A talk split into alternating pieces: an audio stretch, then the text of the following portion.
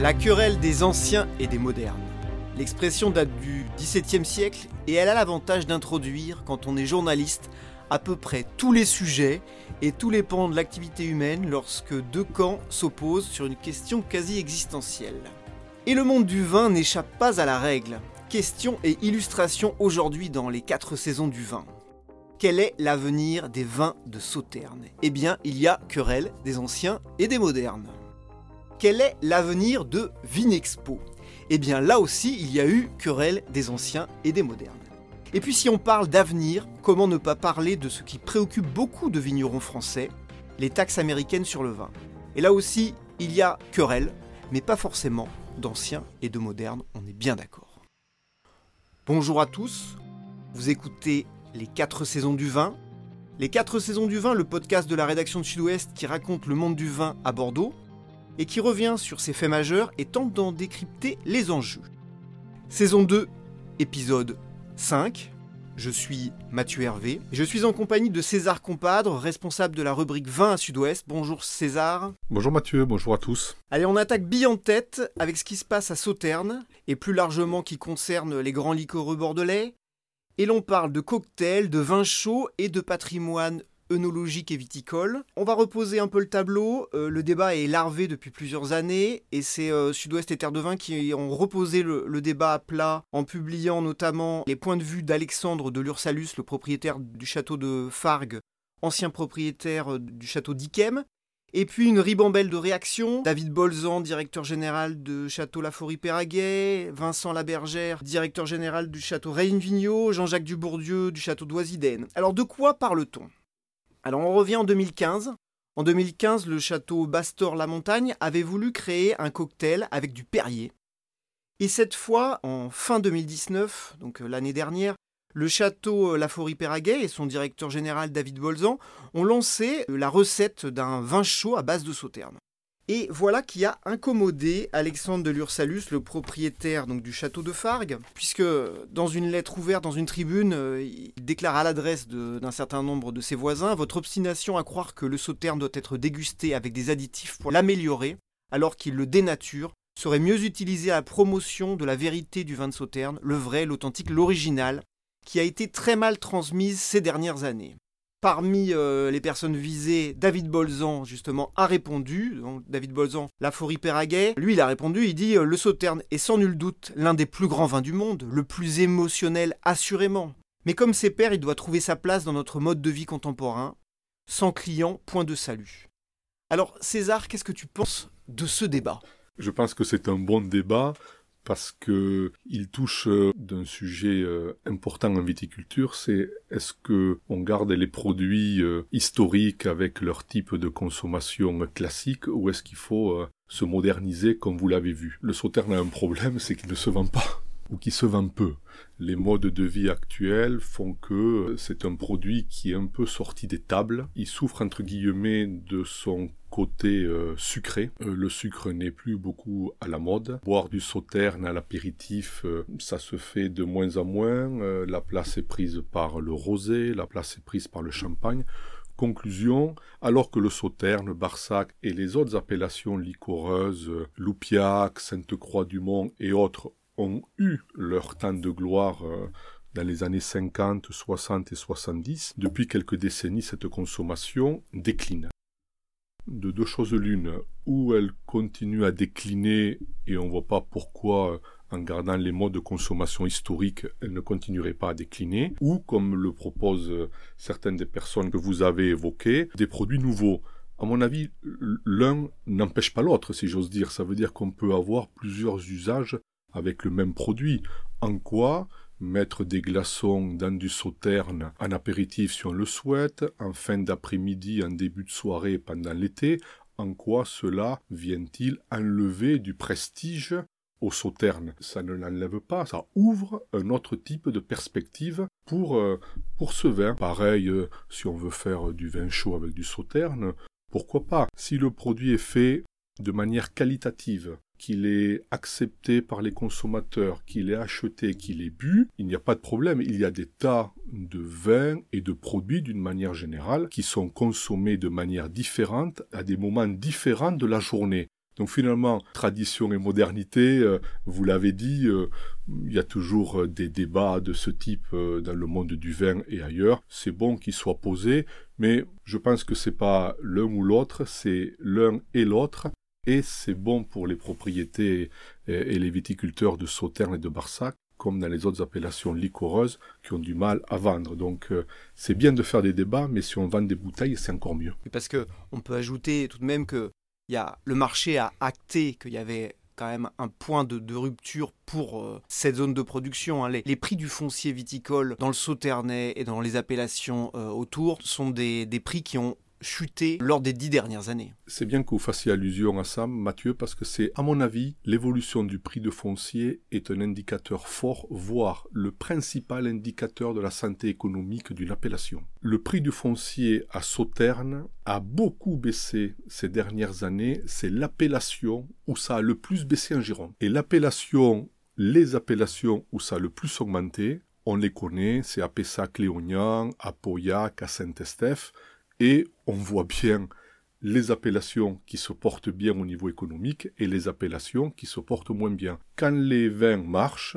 les producteurs veulent s'agrandir et acheter du foncier. Quand la consommation est davantage en berne, comme c'est le cas chez les liquoreux, eh bien, le foncier ne vaut plus grand-chose et certains disent que à Sauternes, à Loupiac et ailleurs, euh, vous voulez acheter une propriété, entre guillemets, il suffit de se baisser, elle est sous les cailloux, quoi. Voilà, donc euh, beaucoup de choses sont à vendre. Toutes ces actions qui, qui visent à redonner un dynamisme à un marché, on ne peut pas les balayer d'un revers. Non, on peut pas les balayer. Une chose, c'est de faire de la philosophie, de s'attacher au passé, évidemment qu'il faut respecter, mais on le voit, il y a des, il y a des produits, des vins qui rentrent dans le jeu et qui sortent du jeu. Hein. Il y a 30, 40 ans, on buvait beaucoup de martini, ce qu'on appelait les vins cuits, les anciens s'en souviennent sûrement, les bières, les dubonnets, dans tous les cafés on en trouvait, ces produits ont pratiquement disparu. Ils reviennent là depuis deux ou trois ans parce qu'il y a une mode autour des alcools artisanaux. Euh, et des cocktails. Et des cocktails, bien sûr, etc. Donc, comme les personnes euh, et comme les veines dans la bouteille, ils peuvent naître et ils peuvent mourir. Voilà. Donc, euh, l'idée, c'est pas que tous ces liquoreux qui sont des produits superbes, mais qui contenaient historiquement un peu trop de sucre, et effectivement, il y a des raisons à la désaffection. Et aujourd'hui, les consommateurs veulent moins de sucre et il y a une partie de la production qui s'oriente vers des, des liquoreux plus frais, moins sucrés, plus alertes et plus digestes. Très bien. Alors maintenant, on va ouvrir le deuxième chapitre de cette conversation. On va revenir sur euh, Vinexpo Paris et Wine Paris, le salon euh, qui s'est tenu début février. On avait un Vinexpo qui était euh, moribond depuis plusieurs éditions. Ça a donné un grand débat sur l'avenir du salon. Et euh, César, tu reviens de Paris, où tu y étais. Et donc, est-ce que la relance est là? En tous les cas, c'était un très beau salon. C'était un très beau salon tenu à la porte de Versailles pendant trois jours, des exposants euh, des négoces, des caves particulières, essentiellement des vignobles français, quelques vignobles étrangers. La tenue était bonne, j'ai eu, une, bonne impression. Effectivement, en termes d'organisation, vous faites bien de le souligner, c'est la première fois que Wine Paris, qui est un salon installé à Paris, qui appartient à un géant français et mondial du salon, qui s'appelle Comexposium, c'est la première fois que Wine Paris s'alliait à Vinexpo, l'organisateur historique de salon à Bordeaux qu'on connaît bien. C'était un premier rapprochement qui semble-t-il a fonctionné. Les équipes ont donné rendez-vous pour l'année prochaine, donc on verra à l'édition numéro 2 et j'ajoute que il est très important pour Vinexpo de réussir, si j'ose dire, cette mutation à Paris parce que malheureusement, le salon Vinexpo n'aura plus lieu au parc des expositions de Bordeaux, ce qui est une grosse perte pour la ville en termes d'attractivité, de chiffre d'affaires. Donc c'est une information très importante de cette année 2019. Vinexpo n'a plus lieu à Bordeaux au parc des expositions. Et deuxièmement, nous sommes en février. Il est prévu au mois de mai Vinexpo Hong Kong, très grosse manifestation qui a également sa légitimité en Asie. Et on sait ce qui se passe avec le virus chinois. Il semble qu'il soit assez probable que le salon ne puisse pas se tenir à Hong Kong. Voilà donc des éléments de fragilité pour Vinexpo, mais de beaux espoirs aussi. D'accord, donc cette première édition parisienne, en tout cas, si on revient sur les chiffres, un peu plus de 29 000 visiteurs professionnels venant de presque 130 pays. Au moins les, les premiers chiffres sont là. Les premiers chiffres sont là, ce qui montre que c'est un salon bien placé au niveau du calendrier puisqu'il est en début d'année et c'est là qu'on commence à vendre le millésime précédent qui a déjà trois ou quatre mois et qui montre que Paris est une grande capitale, on le savait, et surtout que le secteur du vin, il y a des clients, il y a de la consommation, quand c'est bien présenté, ça marche bien. Donc eh ben, on va voir, mais le, le match continue avec ProWine, le salon allemand qui a longtemps beaucoup concurrencé Vinexpo, ça va continuer encore quelques années. Exactement. ProWine a lieu au mois de mars et effectivement les difficultés de Vinexpo à Bordeaux sont essentiellement dues à la montée euh, de Provine. Alors troisième partie de cette euh, discussion, c'est les taxes américaines. Alors les taxes américaines, petit rappel, hein, depuis le 18 octobre 2019, il y a des mesures de compensation et d'application de droits de douane additionnels hein, de, de, 25% sur les vins tranquilles français. C'est appliqué aux États-Unis. Donc euh, OMC, filière aéronautique, tout ça c'est le résultat d'une querelle économique entre les États-Unis et l'Europe. Et quand je dis querelle, c'est un euphémisme hein, parce qu'il s'agit tout simplement d'une guerre économique. César, tu as rencontré un certain nombre de viticulteurs récemment quel est le moral? Mais le moral, il n'est pas bon sur le marché américain parce que cette taxe est extrêmement préjudiciable. Les chiffres montrent que les ventes de vin sont à la baisse depuis ce mois d'octobre. J'ouvre une parenthèse. Nombre de professionnels avaient anticipé cette hausse et donc avaient envoyé des stocks avant cette hausse, ce qui fait que, curieusement, mais il faut l'expliquer, les chiffres de l'exportation sur le total de l'année 2019 sont plutôt bons mais évidemment, ils sont très mauvais depuis la fin de l'année. Donc, euh, euh, une incertitude, les consommateurs américains un peu perdus, évidemment, les vins français pénalisés, parce que tous les vins de tous les pays ne sont pas concernés. D'ailleurs, chez nous, les alcools ne le sont pas, cognac ne l'est pas, le champagne ne l'est pas, donc il y a une distorsion quelque part dans les vins touchés euh, par cette hausse des taxes. Donc, le moral est pas bon, et c'est vrai, vous avez raison de le souligner, le monde viticole s'est beaucoup mobilisé ces derniers mois, à tous les niveaux. D'ailleurs, je, conseille aux étudiants de sciences politiques qui un jour veulent savoir comment est organisé un lobby, eh bien, de s'intéresser à la manière dont le monde du vin, depuis trois mois, remue, entre guillemets, le monde économique, le monde politique, le monde consulaire, etc., pour défendre ses intérêts. Alors effectivement, en première ligne de ce lobby du vin, comme on dit entre guillemets, il y a la Fédération des vins et spiritueux de France hein, qui communique beaucoup actuellement sur le sujet et qui considère, euh, je cite, que c'est un danger majeur pour la filière vin. D'autant, et là j'ouvre la parenthèse, que évidemment les vins italiens, les vins portugais ne sont pas frappés par cette taxe hein, et donc évidemment euh, au niveau de la distorsion de concurrence sur des, segments de marché qui peuvent être euh, similaires, évidemment pour les vins français c'est très difficile. Antoine Liccia, qui est un célèbre vigneron corse, qui est le président de la Fédération des vins et spiritueux de France, hein, estime que ça va accentuer vraiment une baisse très importante des exportations françaises, fragiliser 4500 entreprises exportatrices. Il annonce, il annonce, et alors ça c'est les chiffres de la, la FEFS, qu'il y a 500 emplois directs, indirects, qui sont potentiellement impactés. Tout ça pour dire que toute la filière est très fortement mobilisée. Ils réclament un, fonds de 300 millions d'euros en fonds de compensation. Là-dessus, euh, ils peuvent être entendus ou pas? La mobilisation est importante. Être entendu via un fonds de 300 millions d'euros par an, franchement, j'y crois pas beaucoup, vu l'état des caisses de l'État et, et la manière dont fonctionne l'économie.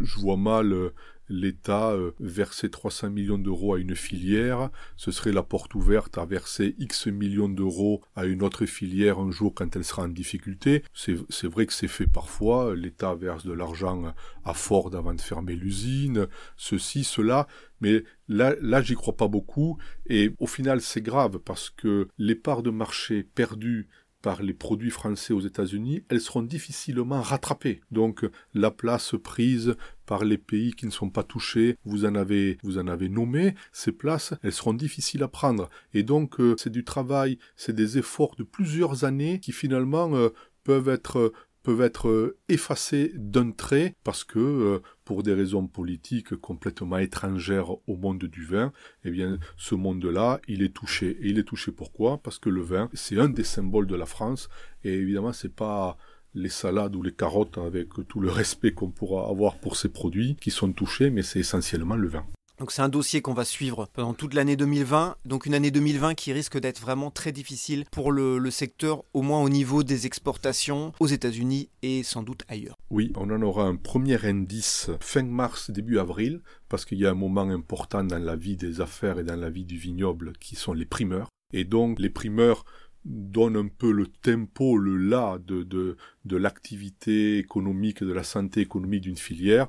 On verra si des acheteurs américains viennent ou ne viennent pas, si le moral est bon ou, ne, ou, pas bon. Voilà, ce sera un indicateur euh, intéressant. Eh ben on se retrouvera tous les deux pour discuter de cette semaine des primeurs très bientôt, effectivement. Cet épisode 5 saison 2 des 4 saisons du vin est maintenant terminé. Merci César. Merci Mathieu, merci à tous. On se retrouve très bientôt pour parler de vin à Bordeaux et dans le monde. Euh, merci à vous tous qui êtes toujours plus nombreux à écouter nos podcasts. N'hésitez pas à nous envoyer vos remarques, avis ou suggestions pour de prochaines émissions à podcast.sudouest.fr. Retrouvez-nous sur le mur des podcasts de sudouest.fr. Abonnez-vous à Sudouest sur Spotify, Apple Podcast ou Google Podcast. À très bientôt, merci. À bientôt.